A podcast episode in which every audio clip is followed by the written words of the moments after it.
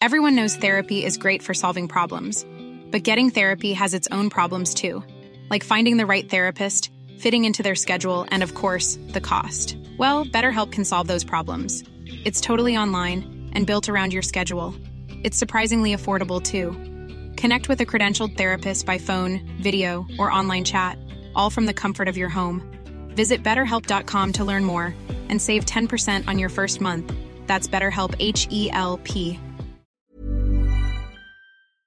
Isang paalaala, ang susunod na kabanata ay naglalaman ng mga salita at pahayag na maaaring magdulot ng takot, pangamba at pagkapahala sa mga nakikinig, lalo na sa mas nakababatang gulang. Huwag magpatuloy kung kinakailangan. Magandang gabi sa inyong lahat. Ako si Earl, ang inyong pong Camp Master. At ito ang Philippine Campfire Stories. Tuloy po kayo sa ikiwalamput pitong gabi ng St. Elmo Society. Kumusta ka na? Sana'y napapakinggan mo ang episode na ito sa maayos na kalagayan. We are at the tail end of January. Bilis, no? Isang buwan agad into 2024. Sana everything's going okay sa iyo. I've been inviting listeners na mag-send ng mga sarili nilang versions ng disclaimer natin para makasama sa susunod na episode ng Philippine Camper Stories. Kung game ka to be part of the next episodes, just record your own version of the Philippine Campfire Stories disclaimer line at isasama natin yan sa mga future recordings ng episodes. Just send your recording to campfirestoriesph at gmail.com. Now, on to our stories for tonight. Una nating makakasama ay si Pinky from Negros Occidental. Siya yung tita ni Alexis from last week's episode at ang kwento niya takes us back to 1990 in then suburban town of Marikina.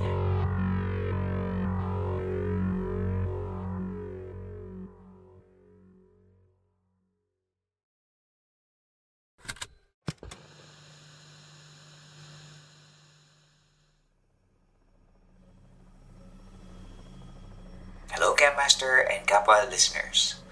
Ako po ay si Pinky. I'm 50 years old. Sa ngayon, nakatira ako sa probinsya sa mother's side sa Murcia, Negros Occidental. Bagong camp listener pa lang po ako, Camp Master. Ang nag-recommend po sa akin sa podcast ninyo ang pamangkin kong babae na si Alexis. Mag-iisang taon pa lang siyang working student sa Canada at masugid siyang tagapakinig ng podcast nyo. Nagsimula ako maging listener mga month of July 2023. Ang kwento ko po ay way back from 1990s. Freshman college pa lang ako that year at nakatira po kami sa isang tahimik na village sa Marikina. Hindi naman po kalakihan ng lote namin, pero marami kaming iba't ibang klase ng mga fruit-bearing trees. Isang puno ng star apple, isang malunggay, isang papaya, isang malaking Indian mango, maliit na puno ng atis, at isang puno ng kamyas. Sa mga kapitbahay naman namin o sa kahabaan ng street, halos meron mga puno ng mga Indian mangoes sa likod ng bahay o kaya naman mga coconut trees sa harap ng mga bahay nila. Madalas, nakakaamoy kami ng mabangong tobacco smell. Usually, bandang hapon o kaya naman sa gabi. Nag-assume na lang kami na ang mabangong tabako ay dala ng simoy ng hangin na nanggagaling sa isang paghawaan ng sigarilyo sa parang Marikina. According to Google, mga 3 kilometers ang travel distance from our village going to the factory ng sigarilyo. May mga panahon noon na yung tipong malalim na ang gabi, may biglang mga ngamoy tabako na parang nanggagaling lang yung amoy sa labas ng bintana medyo malapit sa puno ng Indian mango. Dahil nasanay na kami sa amoy, tanggap na namin na nanggagaling lang sa paggawa ng sagrilyo ang amoy tabako. So, so, no big deal na sa aming pamilya. Isang araw, mga nasa edad 17 years old ako noon, pag uwi ko galing school mga 4pm, nagmano ako kay mama pag uwi ko at inutusan niya ako agad na kunin ang mga sinampay sa likod. Sabi ko naman sa mama ko, sige po, pero hindi ko agad ginawa ang pinag-uutos ni Mama dahil dahil sinalubong ako ng alaga kong pusa na si Mingming. Nawili na ako na makipaglaro kay Mingming. Matapos kami maglaro ni Mingming ay binuksan ko na ang TV hanggang sa hindi ko na malaya ng oras. Pagtingin ko sa orasan, alas 6 na pala. Tumunog na kasi ng malakas yung recorded kampana ng simbahan at susunod na ang angel's prayer na dinig sa buong village. Bigla ko naalala yung utos ni mama, yung sinampay sa likod. Dali-dali akong tumakbo sa likod. Hindi ko na binuksan ang ilaw sa likod kasi medyo maliwanag pa naman pero nag-aagaw na rin ang pagkagat ng dilim. Hindi ko na malayan na sumunod pala sa akin si Mingming. Bago ako makarating sa sampayan na malapit sa Indian Mango, ay madadaanan ko muna ang puno ng Star Apple. Dito ay may nakita na akong parang itim na anino. Pero binaliwala ko ito dahil iniisip ko ang mga damit sa sampayan kung gaano kadami ang kukunin kong damit.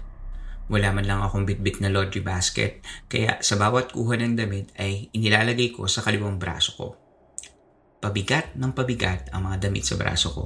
Kaya tinigil ko na ang pagkuha ng damit at niyakap ko ng mahigpit ang mga damit hoping na walang mahuhulog na damit sa lupa. Nakita ko si Mingming nasa ilalim ng puno ng star apple. Natawa pa nga ako sa kanya at first kasi nakita kong nakatayo ang lahat ng balahibo niya mula ulo hanggang sa bilugan niyang buntot. Sa mga sandaling yun, Napagtanto ko na parang biglang tumahimik ang mga huni ng ibon sa mga puno at parang huminto ng ilang segundo ang paligid. Ang mga tawa ko ay nauwi sa pangingilabot sa buong katawan ko at ang bato ko ay parang kumapal. Pakaramdam ko tumayo ang mga buhok ko. Ang mga mata ni Mingming ay nanglalaki at nakatingin siya sa bandang puno ng Indian mango. Kumaripas na ako ng takbo pagpasok ng bahay. Tinapon ko ang mga damit ko sa sofa at umupo ako. Nakasunod si Mingming sa akin at nakatayo pa rin ang mga balahibo niya. Nagulat na lang si mama na tinapon ko ang mga damit sa sofa. Tinanong niya kami kung anong nangyari sa aming dalawa, kung bakit ang putla ng bibig ko at si Mingming ay nakatayo ang mga balahibo. Kinwento ko kay mama ang nangyari. Habang nagkikwento, doon ko na lang naalala na yung aninong naglalakad na itim na nakita ko ay isang payat mabalahibo at matangkad na nilalang. Hindi ko na alam kung ano ang insura niya. Basta, naalala ko lang ang mahahabang braso at mahabang binti niya. Galing siya sa kabilang bahay at naglalakad siya papuntang Indian Mango. After a few months, one night na maliwanag dahil sa kabilugan ng buwan ay nanonood kami ng TV ni Mama. Medyo malalim na ang gabi at naghahanda na kaming matulog. Pero bago kami matulog ni Mama, nakaamoy ako ng tabako. Wala namang naninigarilyo sa amin. Inisip ko na lang baka galing lang sa kapitbahay ang amoy ng sigarilyo o baka sa factory. Pagkatapos, tinanong ko si mama kung may naririnig siya na tumatawag na babae. Parang nanggagaling ang boses niya sa kapitbahay namin sa likod. Sabi ni mama, kanina pa daw niya naririnig yung sumisigaw na babae. Una, naririnig niya na parang kumakatok sa gate. Sabi ko naman kay mama, narinig ko din yun. Kanina pa kumakatok sa gate. Kawawa naman baka may curfew siya. Hindi na siya pinagbuksan ng gate o baka naman tulog na ang mga kasama niya sa bahay. At hindi niya siya naririnig kumatok kaya minabuti niya na lang na sumigaw at lakasan ang pagkatok ng gate nila. Maya-maya pa ay narinig na namin ni mama na maingay at parang nagkakagulo sa kabilang street na nasa likod lang ng bahay namin. Sabi ko kay mama, ano kaya yun? Bakit parang may nangyayari sa kabilang street, ma? Baka ano na nangyari doon sa babaeng narinig natin sumisigaw? Kinabukasan ng umaga, may kumatok sa gate namin. Isang babae na halos kaedad lang din ni mama. Ang babaeng ito ay yung kapitbahay namin sa likod, sa kabilang street. Hindi na siya pumasok ng bahay. Sa labas lang ng gate sila nag-usap ni mama. Nang matapos na sila mag-usap, pumasok na si mama. Tinanong ko siya kung anong pinag-usapan nila at bakit hindi madrawing ang expression ng mukha niya. Sabi ni mama, gusto ng kapitbahay namin sa likod na ipaputol ang puno ng Indian mango. Kwento ng babae kay mama, late na umuwi kagabi ang anak niyang babae, galing sa party. Kumatok siya sa gate nila. Dahil matagal siyang pagbuksan ng gate, Napatingin siya sa puno ng Indian mango namin. Dahil sa liwanag ng buwan, nakita niya ang isang malaking nilalang na nakaupo sa puno ng Indian mango. May hawak daw na tabako.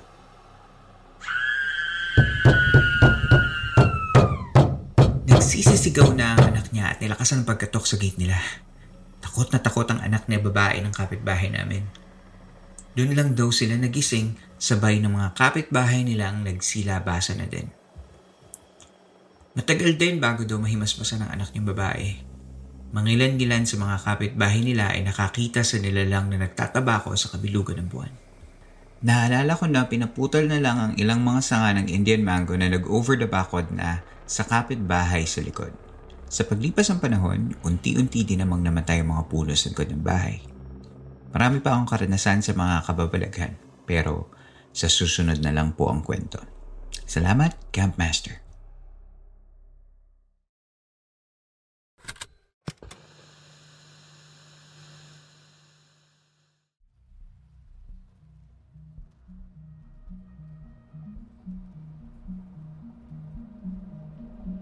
Hello Pinky!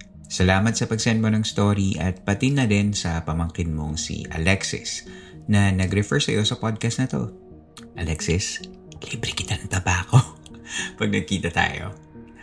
Um, now, let me describe my recollection of the 1990s kasi yun yung timestamp ni Pinky.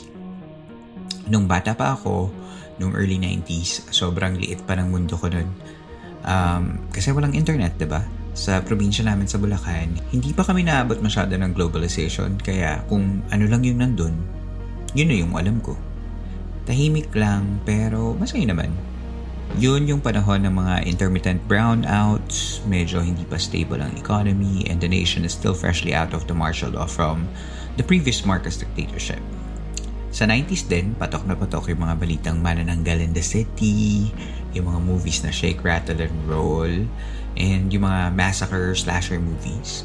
Di ba may movie pa nga na Marikina Files noong 1990s about a rape slay case sa city nila? What I'm trying to say is, 90s is a totally different time. Dahil walang connection to the internet, everything felt isolated. Do you get what I mean? Like if there is a mystery or murder that is happening, no one will be able to witness unless nandun ka. And looking back, I think that was scary. At sobrang na-capture yon sa story ni Pinky. Yung takot natin sa mga anomalies na gaya ng kapre at aswang ay sobrang prevalent kaya gets ko na yung kapitbahay nila ay nakuhang mag-request na ipaputol yung puno nila. Imagine, Indian mango tree na hindi naman nakatinim sa bakuran mo, gusto mong ipaputol. Kung sa panahon ngayon, medyo absurd pakinggan yung request, di ba? Bakit mo puputulin yung puno na nagbibigay ng Indian mango at pati na rin ang lilim sa bahay nyo? Seriously, huwag kayong puputol ng puno. Kayo, campers, what would you do kung may nilalang na nakatira sa puno ng bakuran nyo? Share mo na yung sagot mo sa Q&A section ng episode nito. Tigil muna tayo sa kuntuhan, magbabalik pa tayo for one more story. That and more coming up next. Hey, I'm Ryan Reynolds. At Mint Mobile, we like to do the opposite of what Big Wireless does. They charge you a lot, we charge you a little. So naturally, when they announced they'd be raising their prices due to inflation, we decided to deflate our prices due to not hating you. That's right. We're cutting the price of Mint Unlimited from $30 a month to just $15 a month. Give it a try at mintmobile.com slash switch. $45 upfront for three months plus taxes and fees. Promo rate for new customers for limited time. Unlimited more than 40 gigabytes per month. Slows. Full terms at mintmobile.com. Everyone knows therapy is great for solving problems, but getting therapy has its own problems too, like finding the right therapist, fitting into their schedule, and of course, the cost. Well, BetterHelp can solve those problems. It's totally online and built around your schedule. It's surprisingly affordable too. Connect with a credentialed therapist by phone, video, or online chat, all from the comfort of your home. Visit betterhelp.com to learn more and save 10% on your first month. That's BetterHelp H E L P.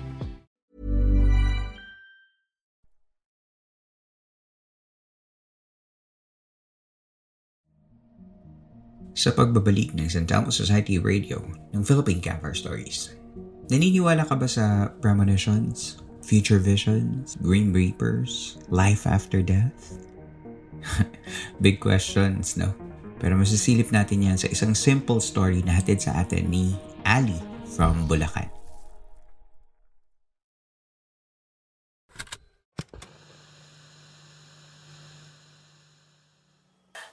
Chatmaster. I recently discovered your podcast and now an avid listener, especially when I work. I'm Ali, and this is my first time submitting a story. This story happened noong 2011. Grade 5 student pa ako at that time.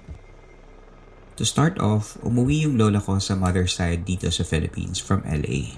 Mga 30 years na rin siguro silang nakatira doon kasama ng isa ko pang tita.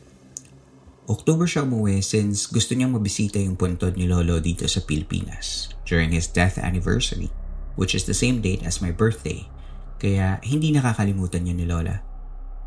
Usually, pag umuwi siya dito, mga one month stay lang siya kasi baka hindi na kayanin ng katawan niya yung weather and pollution dito sa atin. Malakas pa naman siya pero syempre precautions na kasi 81 na rin siya at that time. Pero this time, extended yung stay niya kasi uuwi rin yung tita ko from LA kasama yung buong pamilya. Dito sila magsa-celebrate ng Christmas and New Year. Fast forward to January, nagkasakit si Lola dahil sa mga usok ng New Year Madami pa kasi talaga nagpapaputok noon sa kalsada na kahit nagkulog na siya sa kwarto, nakalusot pa rin yung mga usok. So sinigod na siya sa ospital sa Malolos, Bulacan. Sa Hagonoy pa siya galing since doon kasi yung ancestral house namin while yung family ko is nagre-rent ng apartment din sa Malolos.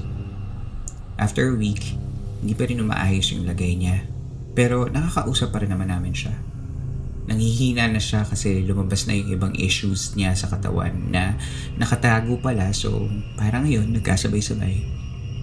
I still remember the date. January 13, 2011. Maaga akong pumasok ng school kasi may contest ako that day. Si mama lang naiiwan sa bahay lagi kasi may klase kami pareho ng kuya ko tapos si papa may trabaho naman. Ordinary day lang maaga ako umuwi around lunchtime kasi tapos na yung contest and pinauwi na ako ng advisor ko. Pagdating ko sa bahay, walang tao. So I figured na baka bumisita si mama ng ospital. Maya-maya, dumating na si mama. Pero nagtaka ako kasi kasama niya si papa tapos umiiyak siya. Humahagulgol. So tinanong ko si papa kung anong nangyari and sabi niya, basta ganun na lang daw si mama nung nadat niya sa ospital. Tapos paulit-ulit niyang tinatawag si Lola habang pauwi sila. Buhay pa si Lola that time. After one hour, dumating naman yung isa kong tita from my father's side. Kasi nabalitaan niya yung kay Lola so bibisita siya tapos sa amin siya magstay kasi galing pa siyang Manila. Dahil na rin sa kaiiyak at pagod, nakatulog na rin si mama for a while. Then, nagising siya. And ang weird kasi Parang wala na siya sa sarili. Tinatanong niya ako kung bakit ang aga ng uwian ko. Nasaan daw siya? Anong nangyari? Parang yung tanong ng mga may amnesia. Sinagot naman namin siya like sinabi ko na half day lang ako kasi galing ako ng contest. Tapos sinabi ni Papa na galing sila ng ospital. Naguluhan si Mama kasi wala siyang maalala na pumunta siya ng ospital. Nag-aalala naman kami kasi ibig sabihin nun, mag-isa siyang nakapunta ng ospital nang hindi niya alam. What if kung may nangyari sa kanya, di ba? Nabanggit din ni Papa na paulit-ulit niyang tinatawag si Lola habang umiiyak. Pagkarinig ni Mama, nag-start ulit siyang humagulgol. Tapos sinasabi niya na, patay na si Lola. Gulong-gulo na kami kasi buhay pa naman si Lola that time. I remember my kuya taking a video of this moment para mapapanood namin kay Mama later. Pero nasira na yung phone so wala na rin kami copy. Pero we have other witnesses. Yung mga kapitbahay namin na bumisita kay mama sa kwarto niya para kamustahin siya. Kinabukasan, umuwi ako sa bahay ng lunch break. Umuwi kasi ako ng bahay every lunch dahil literal na katabi lang ng apartment namin yung school. Like yung kusina namin is katabing-katabi ng room ng grade 3. Minsan sa amin kumakain yung friends ko pero that day, ako lang muna umuwi. Pagdating ko ng bahay, binilita sa akin ng tita ko na wala na si Lola. Siyempre nagulat ako at una kong hinanap ay si Mama kasi nag-aalala ako. Sabi niya, nandun sa kwarto at kalmado lang pero tulala. Sinabi ni tita na wag ko na muna puntaan at iyan na muna si Papa yung kasama niya.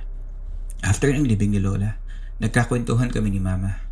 At sinabi niya na moments before my Lola died, naniginip siya nung araw na yun Kasama niya doon yung lolo at lola ko.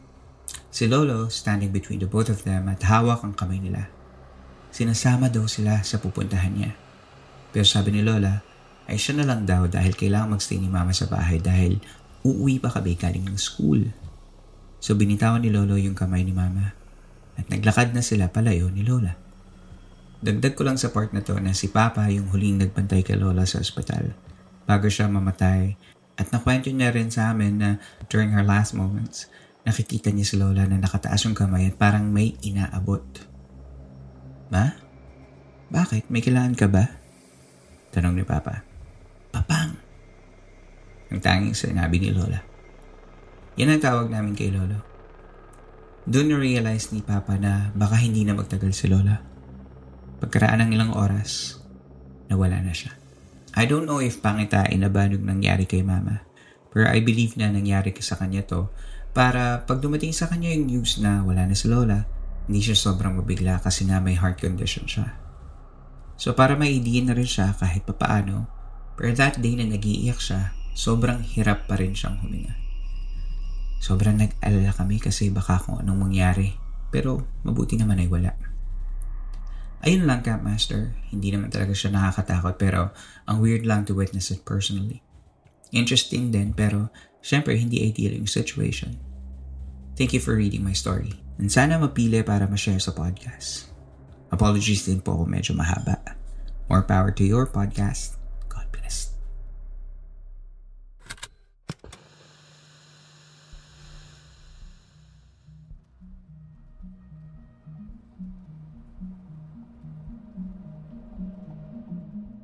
Ali! Salamat sa pag-send mo ng story at syempre shout out sa mga fellow Bulakenyos ko na nakikinig sa episode na ito, like si Ali. Ang dami na din ng mga accounts and stories of the dying people being greeted or welcomed by family members uh, who passed on. Sabi nila, as the dying see less of this world, they begin to see from the world that they will go to. At madalas, may mga kapamilya sila na nakaabang upang alalayan patungo sa susunod pa nating mga buhay. Later this year, ilalabas natin ang isang special mini-series about the afterlife. So hopefully, mako-cover natin yung mga ganyang topics. Salamat Ali for the San Telmo Society story. Napakarami nating messages na nakuha from listeners about the recent episodes of the podcast. Kaya we'll be doing a segment I like called The Camper Shout Outs. Let's start on episode 180, SS75, The True Horror Stories of Paul, Kim, and Jehan. Sabi ni underscore Wreath X. Hi po, Kuya Earl. I find your podcast and voice so relaxing despite the horror content.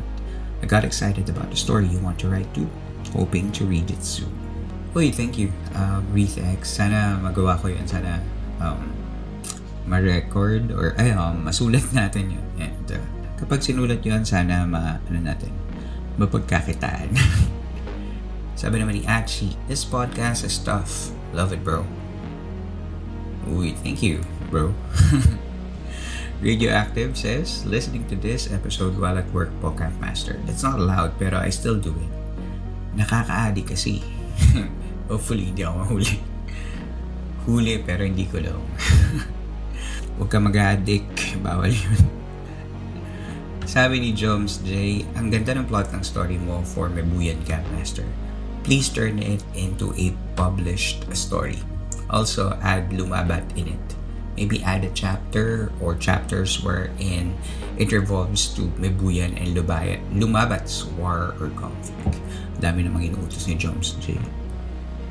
Joke lang.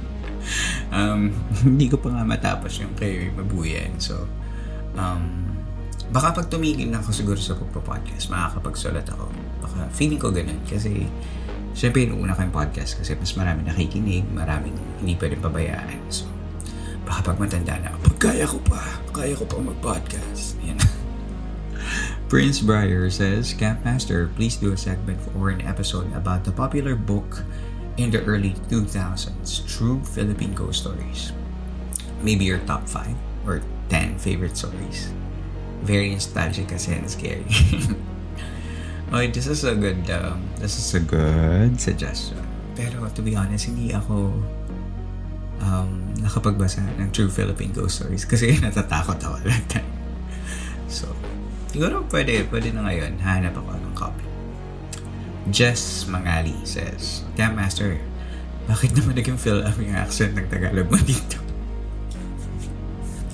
I enjoyed it, nevertheless. Anong sinasabi mo? Hindi ako fill up. De, joke lang. Sorry, sorry Jess. Uh, minsan lumalabas din talaga. Lalo na pag maraming L yung word. Doon ako nahirapan. But, um, de, Tagalog yung nila natin. So, minsan nakakasuya din talaga mag-English. Okay, moving on. Inang X-Ray na says, Naku, Camp Master, ituloy yung, ituloy yung ginagawa mong story. Mm, thank you. Um, isa na naman pong walang pangalan, pero babasahin pa rin natin yan because we like a challenge. Sabi ni 215C6BTFTER 7WAP3ME VDQZOHA What if gawa ka ng kwentong isang kaluluwang hindi naligo sa batis? Dala niya lahat ng ala-ala niya sa kabilang mundo at nakahanap siya ng paraan para bumalik sa mundo natin. Ha! Huh. Actually, that's, that's a clever idea. Hmm. Maraming salamat sa iyo. 2-1. Hindi ko na ulitin yan.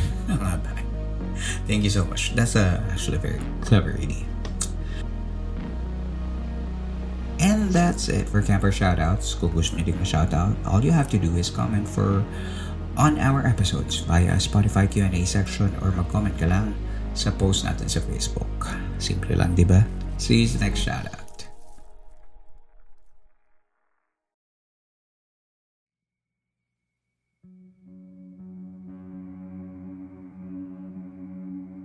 Dito na po nagtatapos ang ating kwento. Pagkatapos ng episode na ito ay pwede kang sumali sa kwentuhan natin by going to Spotify Q&A portion ng episode na ito. All you gotta do is go to Spotify and click on our episode. Doon sa ilalim ng show notes, meron dong uh, small portion for Q&A. Ang tanong niya lagi is, ano ba ang tingin mo sa episode na ito? And then all you gotta do is just type your comment and uh, doon nagsashare yung mga kasama nating campers ng kanilang mga thoughts about the episode. Just remember to be kind whenever you share your thoughts dahil ang podcast na ito ay mananatiling safe space for everyone. Kung gusto mo namang suportahan ang show by giving monetary tips, you can do that by joining Patreon. Yan yung mga sites kung saan naglalagay ako ng mga extra content for the podcast listeners when I can. Kung may access ka naman via GCash at alam kong meron ka, you feel like helping in creating these episodes, uh, bigyan mo ako ng tip kung gusto mo lang naman, uh, pwede mo yun gawin by checking the episode's show notes. Doon mo makikita yung GCash number natin. At pwede mo rin ako i-text, pero baka hindi lang ako makasagot. um, pwede kong pwede lang Gcash, pero wala na akong wala na akong inaasahan. Laging flop yan eh sa mga Gcash. Konting-konti lang yung nagpapadala. Walang nagmamahal sa akin. Kawawa naman ako. Ayun, panghuli kung may kwento ka naman at gusto mong ibahagi sa ating camp ay pwede mong isend yan sa campfirestoriesph at gmail.com. Pwede ka mag-send ng recording ng, vo- ng voice mo. Pwede ka rin magsulat ng email. Uh, pwede kang bumate kung gusto mo. Uh, ipabasahin natin yan sa mga susunod na San Telmo Society radio episodes. Again, the email for you to send is campfirestoriesph at gmail.com. Muli, maraming salamat po sa inyong pakikinig. Kita tayo muli sa susunod na episode. Ako si Earl at ito ang San Telmo Society segment ng Philippine Campfire Stories.